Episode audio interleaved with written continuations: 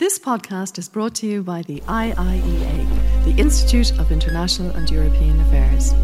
Join the discussion on IIEA.com and access our engaging videos, blogs, and podcasts. Uh, good morning, everybody. I'm very pleased to welcome you to this IIEA webinar. Um, perhaps just before we start, we might allow 30 seconds for our attendees to join and then we'll go ahead with the program. Fine, I hope most of you have managed to, um, to click into our webinar. As I say, welcome to you all again. Um, my name is Maury Cross, and uh, this event is part of our Future of the EU 27 project, which is sponsored by the Department of Foreign Affairs and Trade and is jointly organised with the European Commission representation in Ireland. And we're delighted to be joined today by the European Commissioner for Jobs and Social Rights, Nicolas Schmit, who has been generous enough to take time out of his schedule to speak to us on the theme of social policy for a sustainable and fair recovery. And just a few practical points. Commissioner Schmit will speak to us for about 15 minutes or so, and then we will go into a question and answer with our audience. Uh, you will be able to join the discussion using the Q&A function on Zoom, uh, which you should see on your screen. And please feel free to send your questions uh, on written, in written form throughout the session as they occur to you. And we will come to them once Commissioner Schmit has finished his presentation. It would be useful if you could give us your names and affiliations attached to your questions. And a reminder that today's presentation and question and answer are both on the record. And uh, please feel free to join uh, using the Twitter handle at IIEA. And we're also live streaming this morning's discussion. So a very warm welcome to all of you who are joining us on, on YouTube. Now to introduce the Commissioner to you, um, Dr. Nicolas Schmit, who is from Luxembourg, uh, took office as Commissioner for Jobs and Social Rights in December 2019. And prior to this, he served as a member of the European Parliament. And from 2009 to 2018, Commissioner Schmit was Minister for Labour and Employment in the government of Luxembourg. This appointment followed a long career in Luxembourg's public service, including roles as Minister Delegate for Foreign Affairs and Immigration and Permanent Representative of Luxembourg to the EU Commission. As you will see from his, his experience, he is very well qualified for his commission post. Uh, Commissioner Schmit was given a very significant agenda uh, by President von der Leyen when he was appointed in December 2019. In six short months, however, he is now in the front line of leading a recovery from the corona pandemic, which has engulfed us all. So, Commissioner Schmit, we look forward very much to your presentation uh, at this most important time. And the floor is yours. So, again, thank you very much for uh, this invitation. It's a great pleasure for me uh, to be your, your guest speaker uh, this morning. Uh, and um, I, I'm, I must say, we are in a very special uh, moment because we face uh, a big challenge. How uh, does Europe manage uh, to come out of this crisis, which was an absolutely unpredictable crisis, uh, quite different from the crisis we experienced uh, uh, a few years ago, and which in, impacted Ireland quite dramatically. And so it's a crisis which has affected all member states there is no member state which has not been affected. First, uh, in the from a sanitary point of view, uh, though there are differences, the impact is not even, it's not equal. Some member states have been affected much more on that uh, level than others. But uh, economically and socially, uh, the impact is huge in terms of uh, GDP. The, we have got the last forecast a few days ago. European GDP under relatively optimistic uh, uh, assumptions will drop by more than 7% and uh, unemployment will go up close to 10% and we are coming from something like 7 points, 6.7 going up again uh, close to 10. So this shows uh, how deep, how sharp, and how rapid uh, this uh, crisis has uh, changed our overall environment. And you mentioned that uh, when this commission started, I was um, I was given the responsibility for for jobs and social, in a meeting we had yesterday with the uh, with the whole college, I said, as a job commissioner, I was in a rather favorable position because uh, during the last before the crisis, during the last month, uh, uh unemployment dropped all all over Europe, and uh, we uh, achieved, we attained the highest level ever of employed people in in Europe. And from one moment to another, this picture has changed dramatically. Uh, and this is uh, what we have to deal with now uh, on, the, on the recovery side. Now, what has been done first? I think uh, there are a lot of uh, comments saying, well, Europe has not done enough, or where is Europe? First, I would say everybody in Europe has been very much surprised uh, by uh, the outbreak of this crisis. And it was quite at the beginning quite difficult uh, to measure the impact uh, and the dimension also on the health side of this crisis. I remember, I recall just that even the wealth, uh, the um, uh, the World Health Organization at the beginning was not sure if this would turn into a a pandemic or if it was just something uh, quite uh, similar to a normal flu. Well, then uh, everybody uh, looked uh, to China, and uh, the first information we got from China was not were not so alarming. And then things happened quite fast, and we we we we we, we noticed that no country really was prepared to the to this kind of crisis. But then Europe uh, reacted very fast. First, we made sure that uh, we mobilized the funding uh, which member states can uh, rely on. So we adopted uh, regulations giving member states to draw on the uh, the funds, the cohesion funds, the, the remaining funds, um, and to use it as uh, in, in, the in the best way they consider to fight uh, the impact of the crisis. So these two regulations uh, on, in the framework of a, a Corona uh, uh, investment uh, instrument were adopted very, very promptly and very fast. A second measure we took was to try to keep borders open. And that was not an easy task because we noticed that the first reaction of member states was to close borders.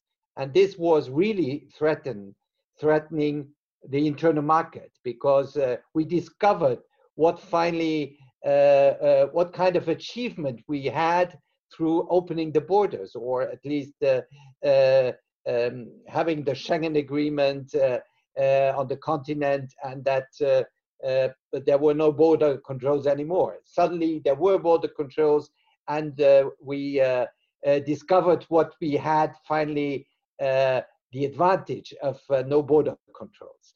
Here we tried to keep borders more or less open, was not totally achieved, but at least we tried to get borders open for uh, for uh, goods and for those uh, workers, cross-border workers who worked in very important, crucial uh, strategic, I would say, sectors, like the health sector, for instance, that these people could uh, cross the borders. So this was a second uh, important uh, element. The third one was uh, in the perspective of um, um, reopening progressively and especially restarting companies and um, and the economy.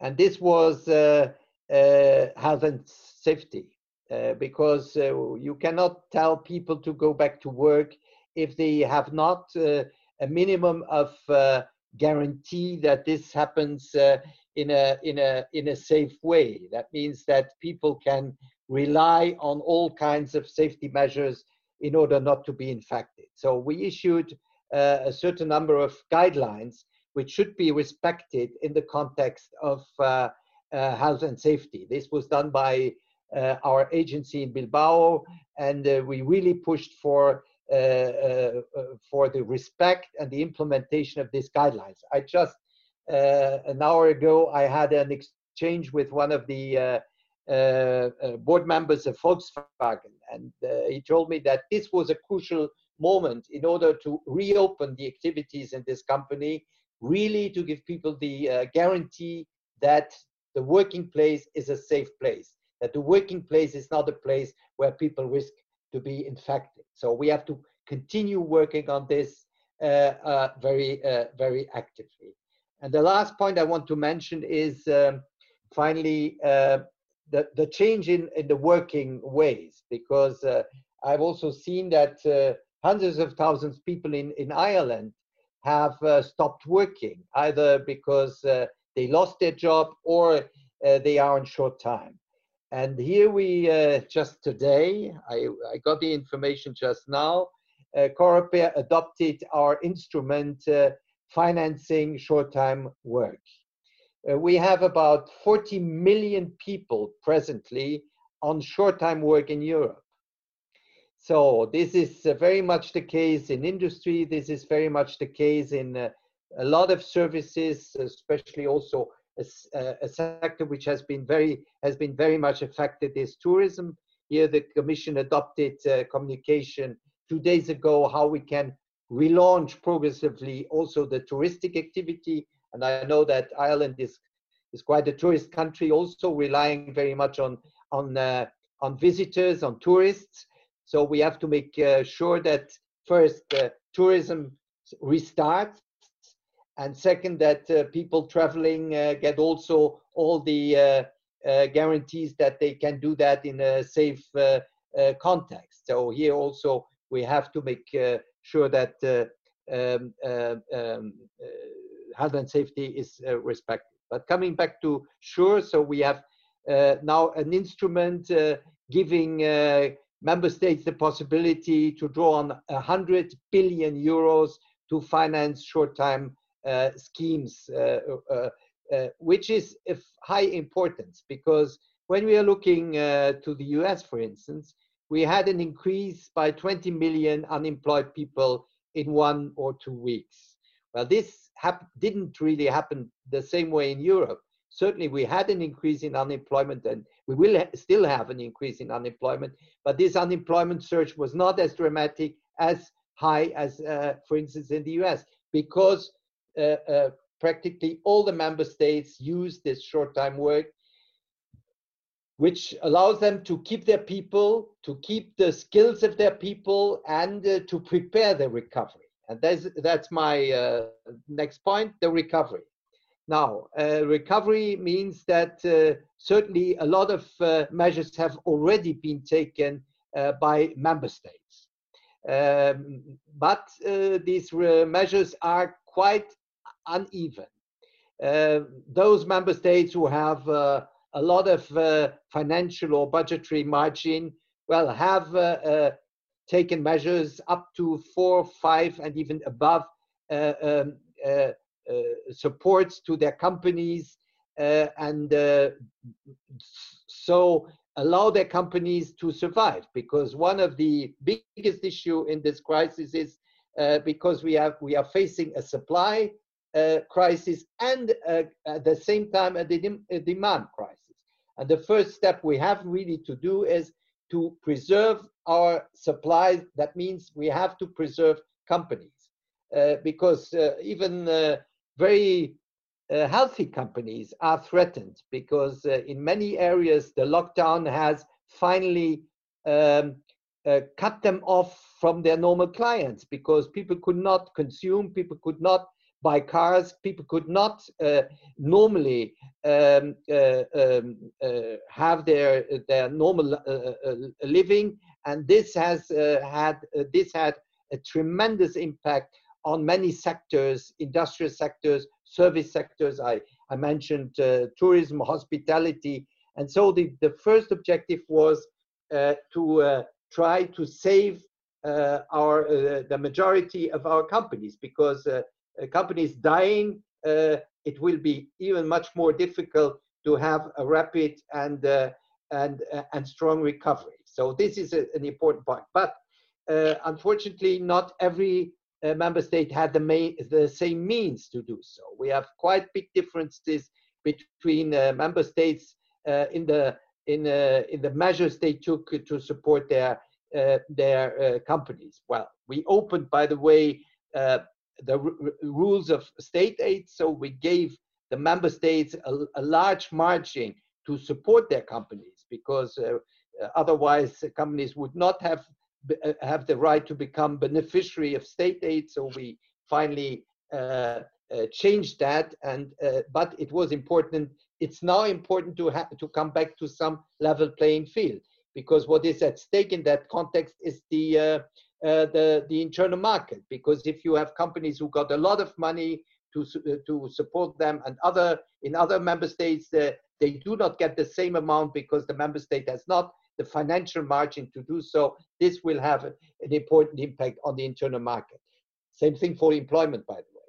And uh, this, this, the other aspect is uh, uh, we have uh, to make sure that this economic crisis is not transformed into a social crisis. And here, uh, fighting unemployment is key.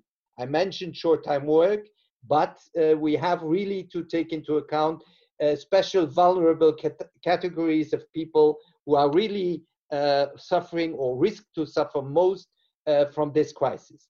And uh, here, uh, young people, uh, youth unemployment is really an issue. and I noticed that, for instance, in, in Ireland, you have a, a very sharp surge in youth unemployment.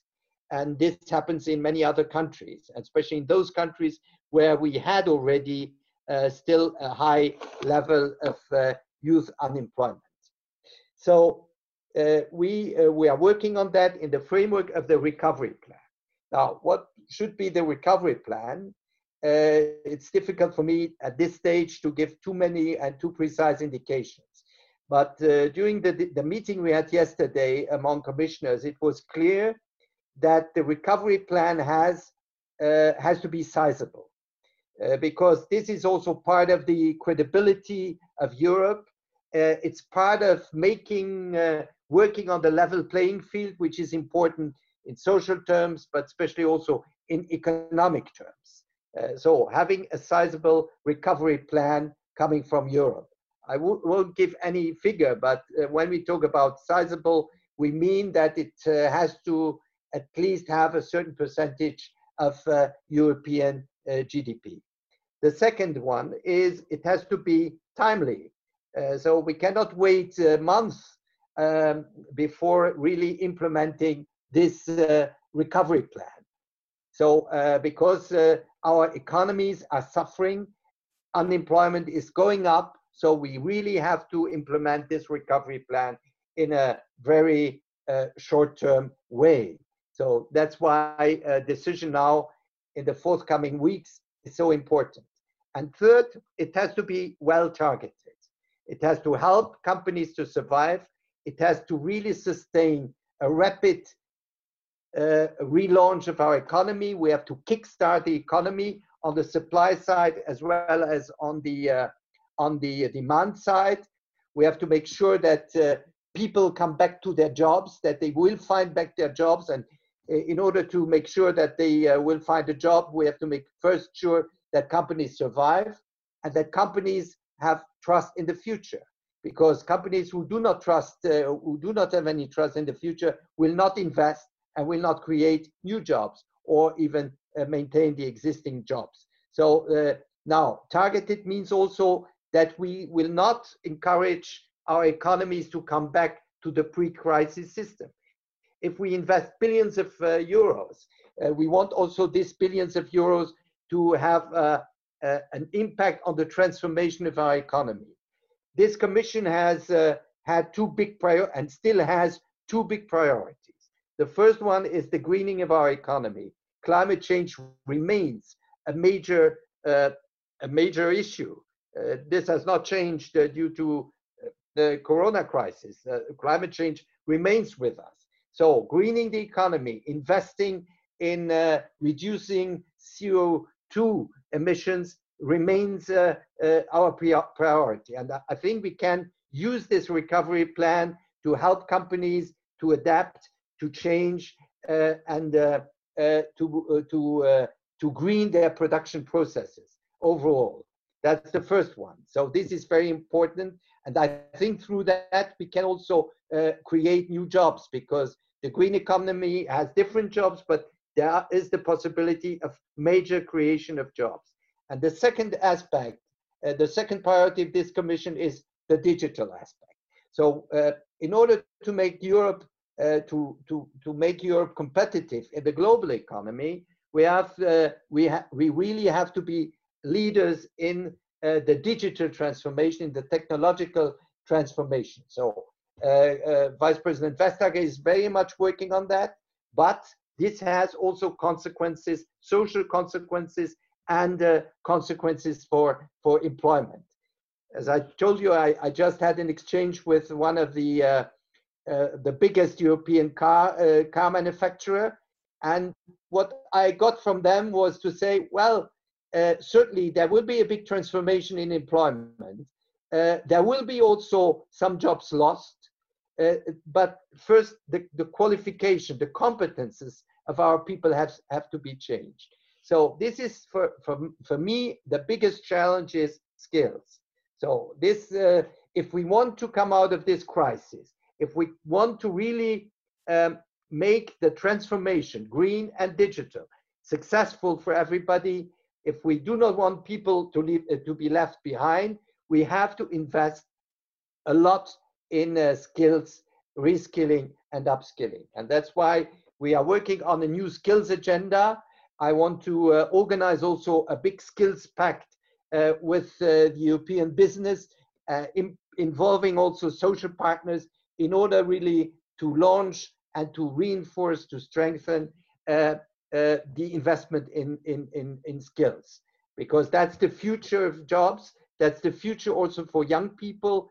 Uh, we, we will revamp the youth guarantee, and part of this uh, relaunching or strengthening of the youth guarantee will uh, very much uh, rely on uh, pushing the digital skills for young people. So, companies, member states, regions, schools have to really uh, adapt to this uh, major uh, technological revolution. And my last point is we have to keep an eye on those who are the real victims of this crisis, because uh, uh, still we had a, a, high portion of people in Europe uh, under the threat of poverty, the risk of poverty. We have not achieved our goals uh, of the 2010 2020 uh, objective, reducing the number of poor people in Europe by 20 million.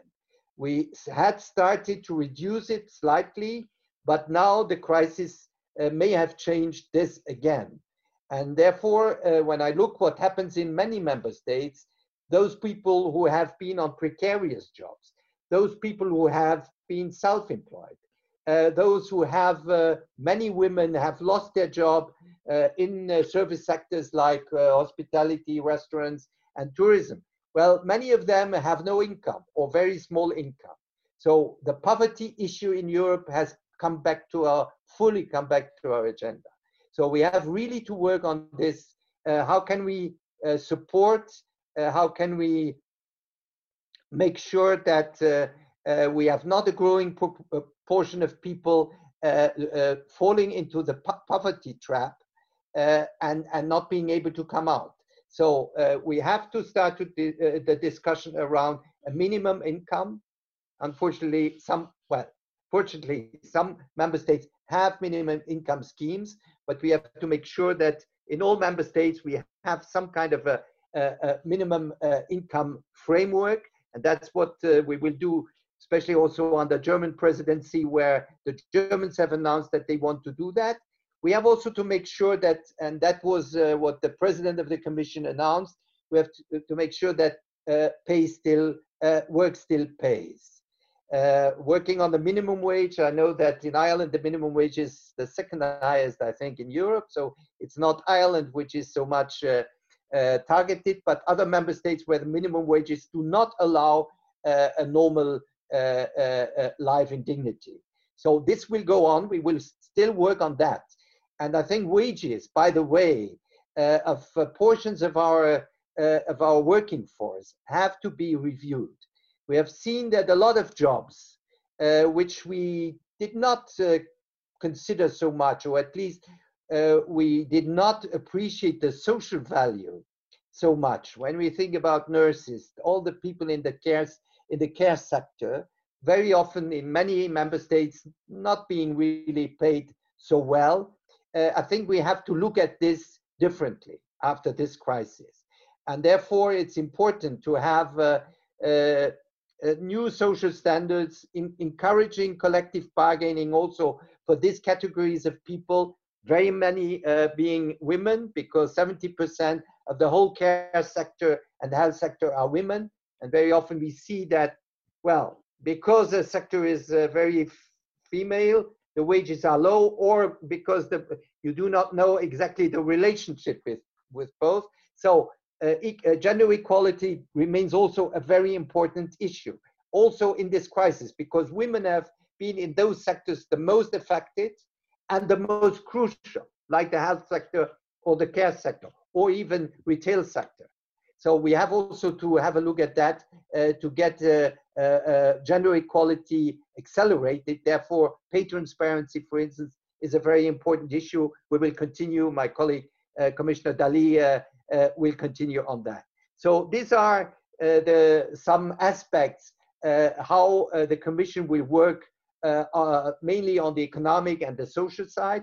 For us, it's very clear and that the recovery has to have a very strong social input, a social dimension. As we considered that uh, the social dimension under this commission had to be reinforced. We have the uh, uh, the um, pillar of social rights, and I've been charged by the president of the commission to work on an uh, uh, implementation plan, an action plan for the uh, for the pillar of social rights. This remains on our agenda. We will present this action plan beginning of next year. Uh, we are discussing with the Portuguese presidency how we will push for this action plan, and they have the intention to organize a summit on on the social uh, dimension in the period of crisis and of big transitions. So uh, uh, social remains uh, as one of our priorities because we know that uh, uh, social is crucial for, for the cohesion of Europe, for the cohesion of our societies, and for the support Europe has among its citizens. I stop there. Thank you. Thank you very much indeed, Commissioner, for that comprehensive overview of what the EU is doing. And uh, we can see um, uh, the, the, commitment uh, to try to deal with the, uh, this pandemic and the crisis it has caused across all areas. We have a number of questions um, uh, which um, uh, I will put to you. the first one is from Paul Ginnell of the European Anti-Poverty Network. Now, I think you have spoken about poverty and how to deal with it uh, much in your um, in your talk, but I will put you Paul's question. He says, "Thank you, Commissioner, for your presentation. What measures will the EU take to ensure we do not enter a new phase of austerity policy in the wake of the crisis, and particularly to ensure we do not see any increase in poverty as happened during the last crisis, specifically in relation to social protection? how will the EU move to ensure all member states have minimum income schemes that provide accessible and adequate supports to those who need them? Uh, I'll, leave, I'll give you that question, Commissioner. I, I, I par partially have already uh, answered it, but uh, I, I, I, fully agree that uh, we have, uh, and I think there is a, a, strong will of this Commission uh, not uh, uh, to copy what was done after the last crisis. Mm. I think the solution certainly is not now to say, well, now we have to come out of this crisis and the way how to do it is austerity. So I think we have uh, we we have learned a lesson in a way, also because there's a political dimension, a very strong political dimension in that. Uh, what to do is first uh, we have to make sure that uh, social protection is a right for everybody. So social protection also for workers who are in atypical working uh, statutes, uh, the, the platform workers, the, those young people who are on very precarious working uh, statutes or labor statutes, we, we have to make sure that everybody gets a normal social protection, meaning above all also health, health insurance. So this is something we, uh, we have started. There's a recommendation adopted under the previous uh, commission. It's only a recommendation, unfortunately, but we have the intention to work on that and to uh, adopt by next year uh, uh, a more uh, compulsory uh, framework for social protection for everybody, access to social protection for everybody, uh, especially for those who are not in normal uh, working conditions. The second is certainly the emergency, because a lot of people rely now on food banks, which is in a way in a rich on a rich in a rich continent something which is not very normal. But I've seen that in many places, uh, in, in the, even in the richer parts of Europe, people uh, really need the food banks. Otherwise, they cannot afford any anymore buying food for, for themselves and their children. So we, we have to respond to this emergency. And we have this instrument of, uh, of the uh, uh, this FEAD fund for, for the people, the most deprived people. So we have to, to mobilize enough resources to support this. But this is an emergency emergency situation. This is just to help people to to uh, to come more or less uh, uh, through uh, to go through this uh, crisis. But uh, certainly we have to make sure that less people rely on this food banks. Homelessness is another issue which probably will increase. We have about 700,000 homeless people in Europe. So my discussion is how can we reduce this? How can we really establish the right for, uh, for housing for everybody? Now, we, we have good examples. Finland is certainly one of a good example uh, uh, with, with quite uh, very positive results. So we will organize next year a, a big conference with all kinds of uh, stakeholders, with uh, also NGOs, how we can improve our policies in the member states to reduce the numbers of homeless. And then you have mentioned it, and I have mentioned it, uh, a framework for uh, a minimum income. I think we need this because crises like this, we cannot exclude that it, they come back. And uh, uh having people who have, from one day to another have no income at all, we have made sure through uh, uh, short time work that workers maintain a certain level of their income. But there are people who do not have any income, who do not get any unemployment benefits. And so it's important for, uh, uh, for having this scheme and we will work on it. And I hope that uh, unfortunately it comes a bit late, uh, but that we will have all over Europe a scheme and a framework for minimum income. So uh, my last point is, yes, we need uh, resources and there are discussions also in, in, the, in the framework of the recovery plan to mobilize enough resources to make all these policies uh, uh, uh, Uh, uh, uh, at least have a strong participation of the EU in the implementation of these policies, including also at a financial level. Thank you. Thank you, Commissioner. And I think for the next question, you have almost uh, answered it, but it is from Mike Allen, Director of Ag Advocacy, Advocacy Focus Ireland. And he refers to um, Finland, as you did, saying every country in Europe has experienced rising homelessness and the, the, that is likely to increase. And he mentioned that the Commission has limited competence in this area, but could play a much more active role in shaping and guiding national best practice uh, and strategies. And does the Commissioner have any proposals in this regard? I think you have mostly mentioned the proposals you have, but you may have an additional comment you want to make. I think uh, we we are in a way, and I think the crisis are pushing uh, has pushed us in in that direction. That more people are aware of this uh, uh, this extreme form of uh, social exclusion. Uh, now, in every city, we we we meet people who are just living in the streets.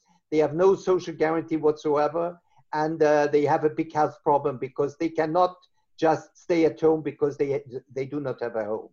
And therefore, we really want to. Uh, I know that the Commission has not very important uh, competences in this area, but we, thanks by the way to Ireland, we have in the treaty this chapter on fighting ex social exclusion. That was a request I remember very well of Ireland at that time when the treaty, I think uh, during the Amsterdam negotiation. So we uh, homelessness is a form of exclusion, and we have a, the, the possibility to better coordinate uh, member states in their policies and also through different financial means to support these policies. So this will be done. We will. We, we are about to start it. Uh, uh, I had uh, two days ago um, uh, uh, an exchange with one of the NGOs, which is very active on homelessness. How we can proceed, how we can put also in place a European fr framework to fight homelessness on building uh, by building on uh, on good experiences. I mentioned uh, Finland as one. There are a few others. So this is something which is on our, our agenda. Thank you. Thank you, Commissioner. Uh, our next question is, is, from Juan Menéndez Valdés, who is the Executive Director of Eurofound, the EU agency based in Dublin, who, as we know, has just produced um, statistics about the COVID uh, and, and the views of people in member states, which has been uh, uh, a shock, I think, to everybody. The the uh, um, the feeling of hopelessness and depression that it has uh, exposed in many areas. He asks, in Eurofound, we're collecting measures taken at national level. A number of them refer to income support, like basic income schemes. Some are suggesting a European approach to such schemes. Is it realistic to expect some new common action in this field? He asks, maybe complementing initiatives on minimum wages. Well, I, in a way, I have already given also an answer. I think we we uh, um, we will uh, start uh, working on the idea of a framework for minimum income in Europe.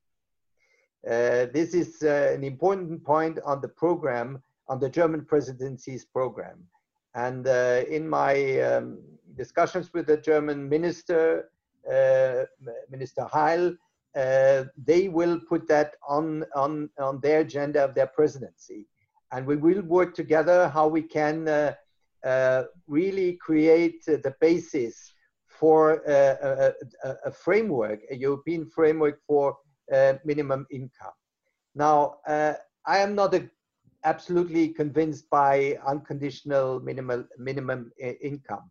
I've seen that uh, in Finland they have they had this pilot project I've read the the the uh, evaluation. Well, there are some positive points. There are some points which do not allow us to conclude very clearly.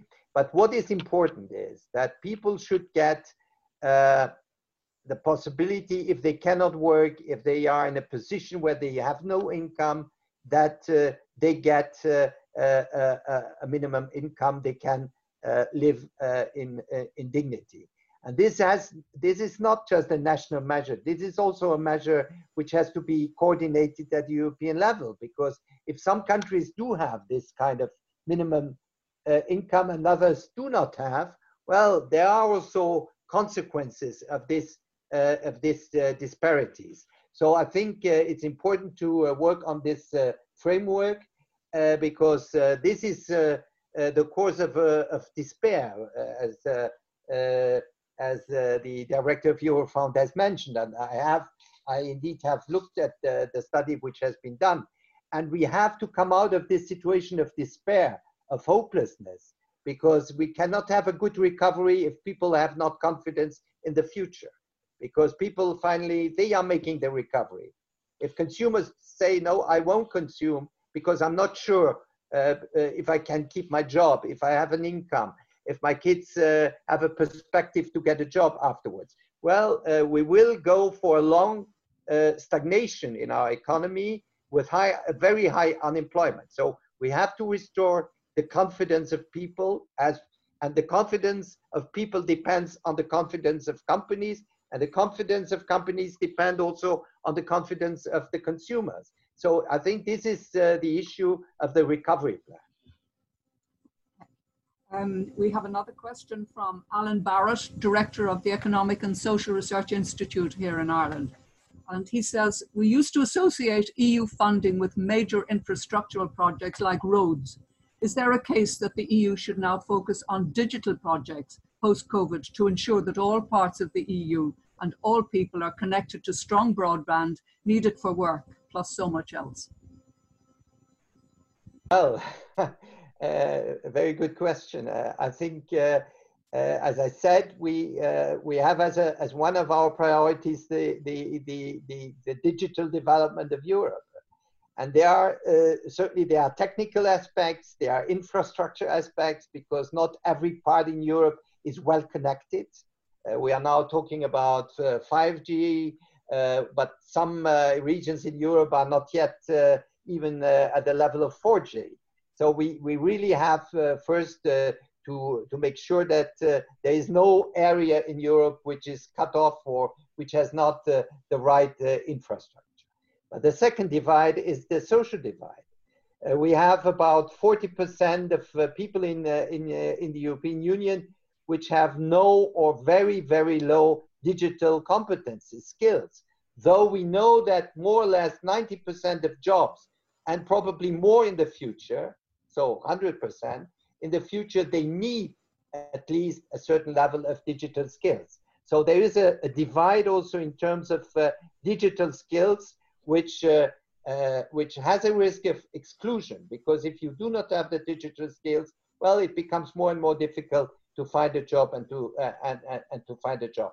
There's even a, a gender divide in digital skills because we notice that many uh, women and, and young, uh, young women, um, well, the digital world is a very uh, male world. So we have to make sure also here a better balance, gender balance in the, in the digital. So what is important is now investing certainly in, uh, in infrastructure, in technology, but at the end, it's an investment also in people. Investing in skills of people, investing in their competencies uh, at all levels, especially also those who have a job and uh, whose job may change, be transformed uh, with a strong uh, digital content. We have to make sure that these people uh, uh, have the the right competences in the future to to keep their job and to to to be up to to this technological evolution. And here Europe has to play a role. I, I talked about the skills agenda with a very strong digital component I talked about the uh, skills pact uh, with uh, business uh, because business has also to participate into uh, in uh, in this digital upskilling for everybody. So this is one of our big priorities. Thank you, Commissioner. I have another question from Tony Brown, who's a founding member and a senior fellow of the Institute. And he has um, a short question, but significant social policy has often been constrained by issues of competence and subsidiarity. What are the implications this time?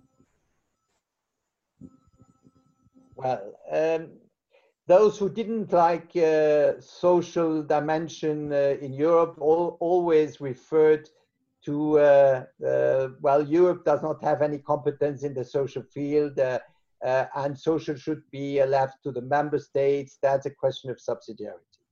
I do not share that because this is a, a, reading of the treaty which is certainly very limited. Because if you read the treaty, certainly uh, there is a, a social is a shared competence. We have the possibility uh, in many uh, areas uh, to make proposals, and this was done. Also, the previous uh, commission has really made important proposals in the social field. I, I mentioned, even if it's only a recommendation, but nevertheless on social protection.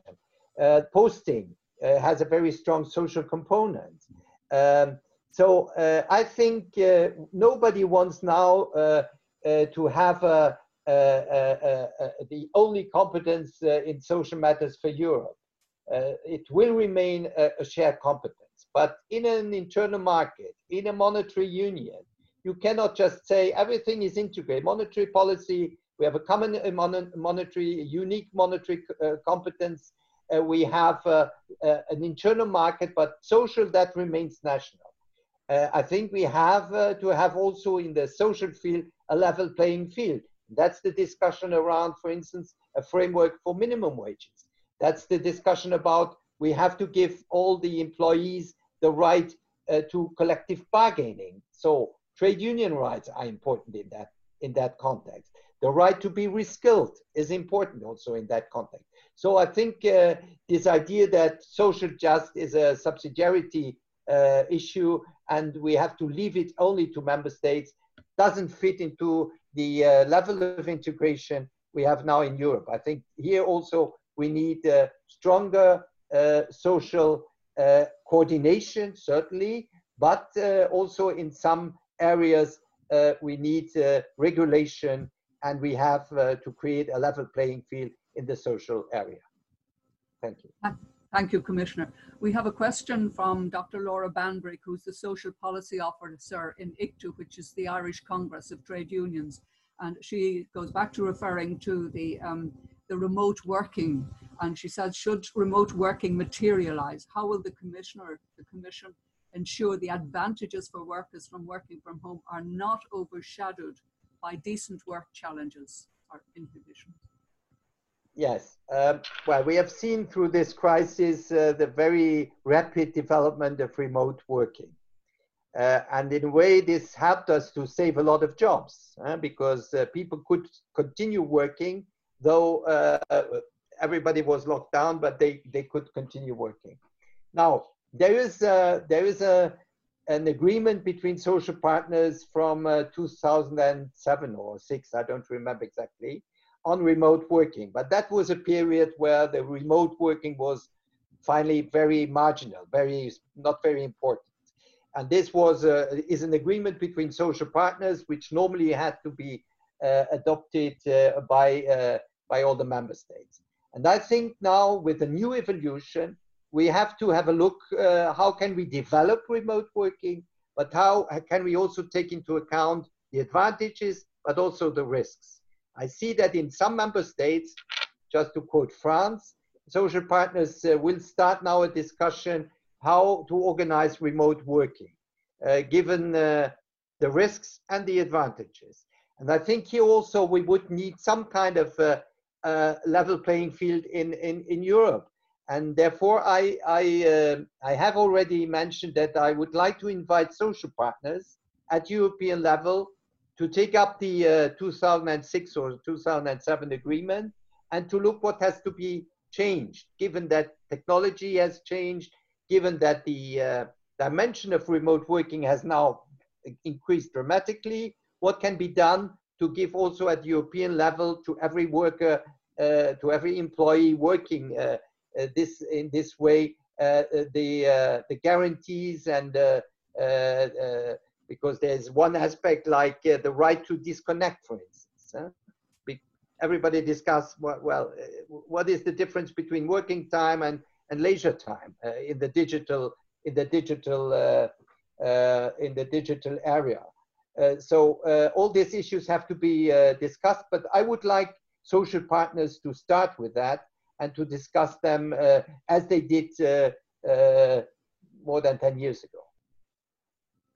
Thank you, Commissioner. Um, the next question we have um, is related to um, the single market, uh, and it's from Peter Gunning, uh, the, NIIEA member, and he thanks you. Um, and it says it looks like the movement of people for leisure and tourism for business and for business and for provision of services will be slow to resume, and even when resumed, may be less smooth than in the past. Is there a concern that there may be lasting damage to the single market? Well, uh, I think we, uh, I, I, mentioned already the communication we have issued on tourism. Transport is certainly a, a, an important issue because uh, there, there, are discussions now with uh, especially uh, uh, the, um, the air, air companies, flights, how to make flights safe. I know that this is also something of interest for, for Ireland and for Irish companies. So uh, we will have uh, uh, in that uh, area, uh, the recovery will not be very fast, I think, because we, we still have risks because uh, the, the pandemic is not over. And, and what we are really scared of is a, a second wave. So there is the need uh, uh, for taking really real precaution. But at the same time, we have to make sure that uh, these sectors are not excluded from recovery. So there has to be a balance between the health and safety issues and uh, restarting all these activities, uh, moving people around, uh, traveling, and also tourism. in that sense, free circulation is, is remains. I, I, spoke about the borders. Uh, I think we we are uh, we we we also have issued a, a, communication on reopening borders, and I think this can go faster. I think uh, closing borders is not a solution, even not for fighting the pandemic. But uh, so uh, this is something we we have to be very keen on, and and to preserve the fundamental rights uh, of the uh, internal market, and one of the fundamental rights is the free circulation of people. Thank you very much, Commissioner. Uh, another question we have from Killian Rossi, the IIEA economics researcher. And he said, Thank you for your terrific presentation, Commissioner.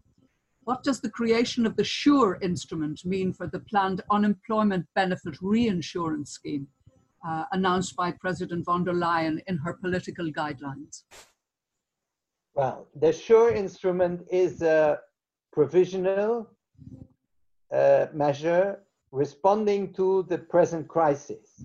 So we managed to adopt it uh, now in a relatively short uh, time, uh, less than two months when the idea was launched. And now, as I said, uh, it uh, was definitely adopted today, but formally it will be adopted next Tuesday, I think, by, by, by the Council. So this is a provisional uh, measure, and it's also in in the regulation. Uh, it's limited in time. I think uh, two years. Well, it's a response to uh, especially the development of short-time work, uh, which is uh, one of our major instruments to limit a massive increase in unemployment.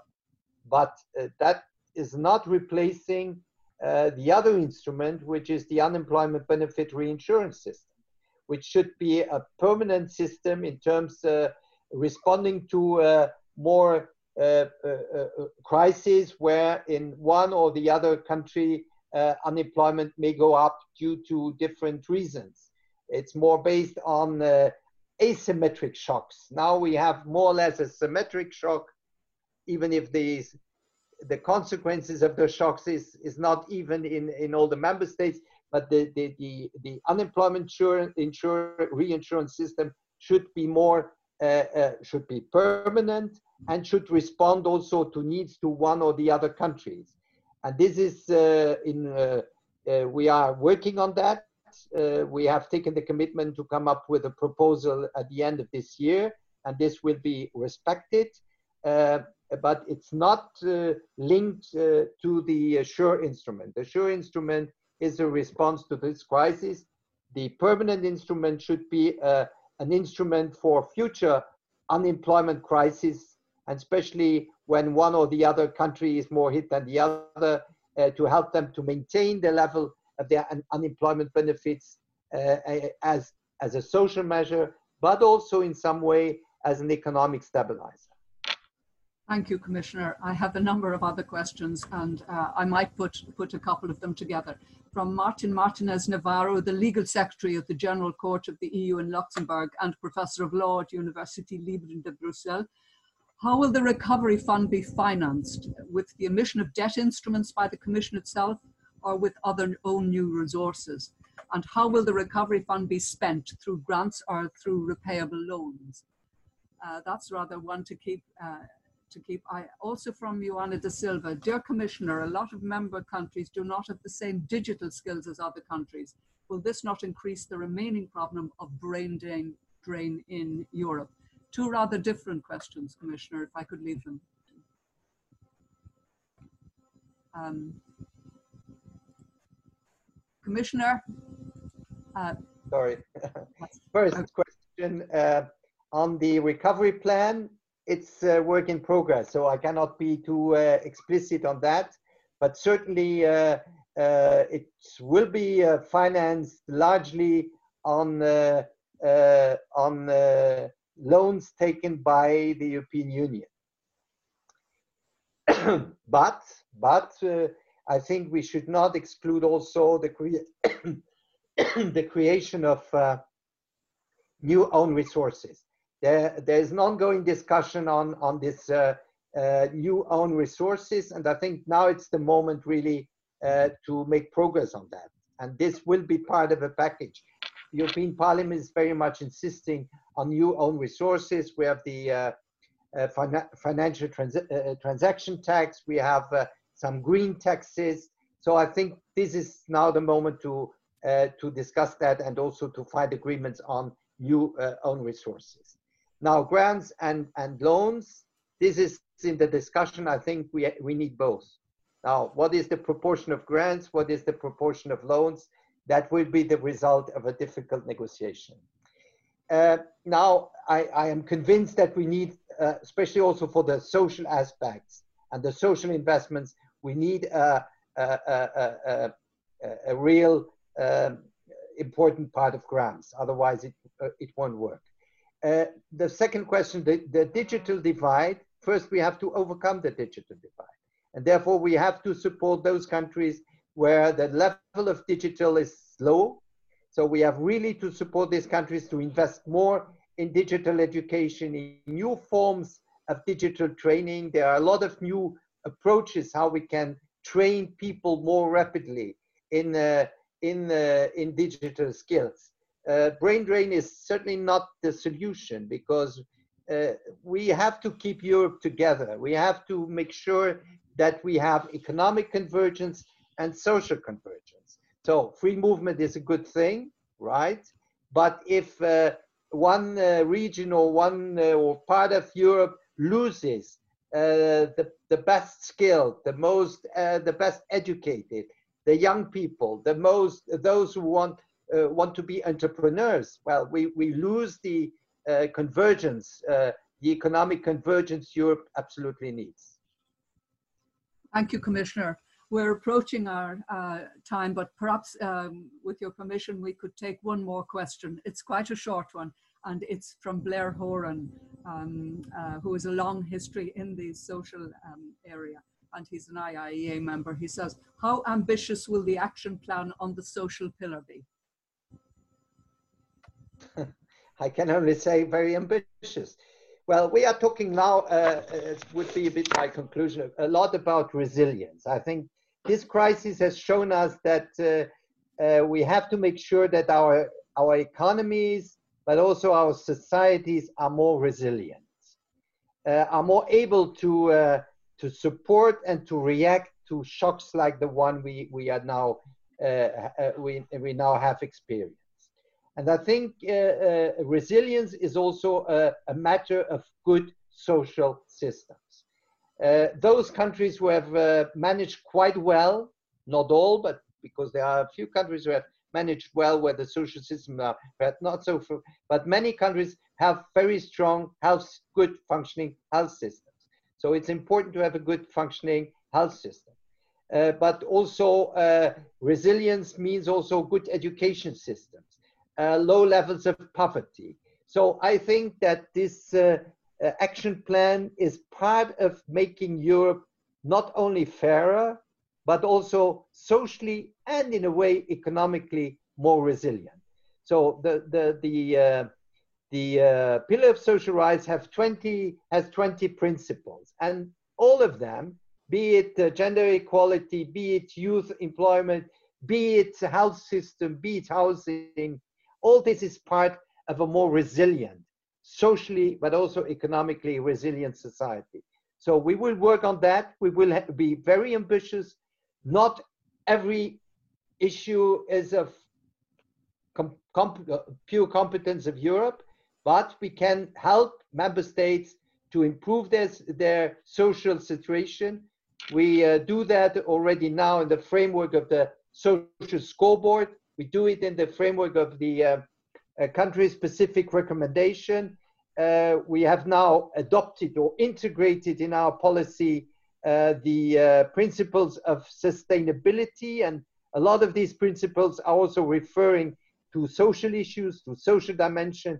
And therefore, I would say uh, this action plan uh, can have a strong impact, but to have a strong impact, it has to be ambitious. That means it has to respond to the expectations of our citizens, because I think people have high expectation that after this crisis, they are not forgotten. Thank you. Thank you, Commissioner. And uh, I must apologize to those questioners uh, who, for whom we did not uh, uh, reach because there was considerable interest.